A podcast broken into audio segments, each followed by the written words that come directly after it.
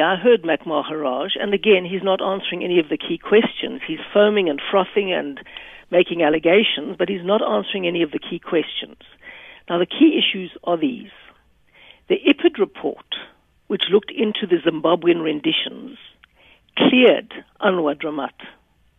And the person that we know this from is none other than the head of IPID, Robert McBride. Why doesn't Mac Maharaj explain to us why they are not releasing that report? He still continues to use the Zimbabwean rendition issue to say that's why Dramat has been suspended, but the report on this matter has apparently, according to the head of that unit, cleared Anwar Dramat. More than cleared Anwar Dramat, it is reported to have found suggestions that Anwar Dramat was being framed. So why, if Mac Maharaj continues to rely on the rendition issue of Zimbabweans, why don't they make that report public? That's my first question. It's very suspicious if they keep on claiming that this is the case, but they don't make that report public.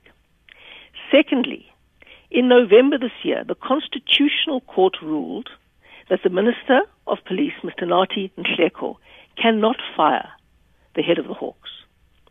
That is there to protect the independence of the Hawks so that politicians cannot interfere with investigations.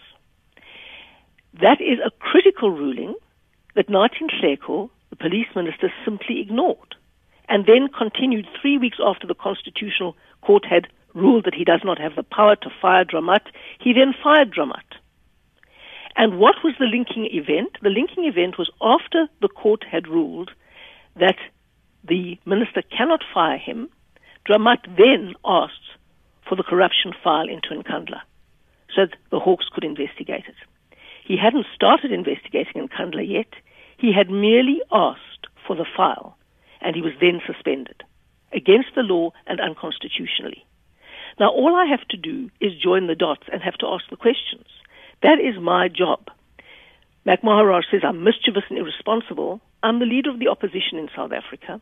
When things look as if they're a massive cover up for corruption, the voters elected me to make these points publicly, and that is what I will do.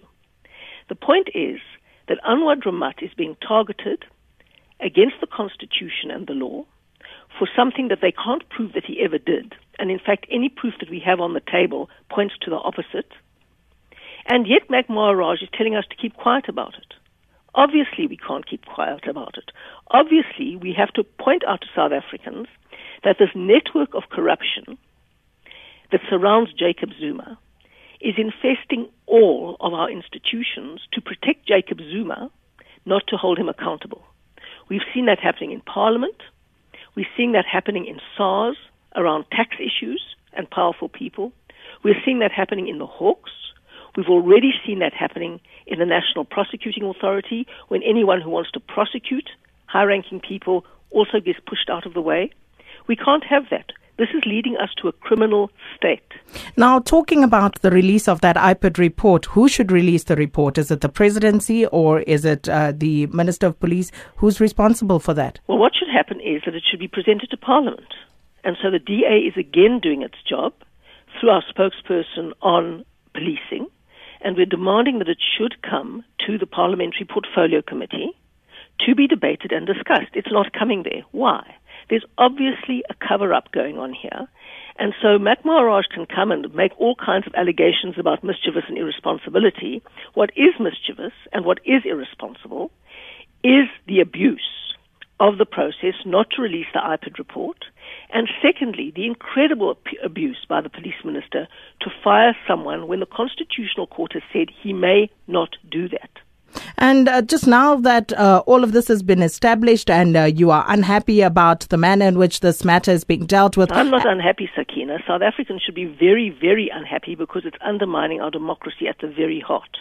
So, what do you plan on doing to take this matter forward? Well, Helen Suzman Foundation has taken this to court, so we do await the court ruling. In the meantime, I'm going to expose the information that we've got.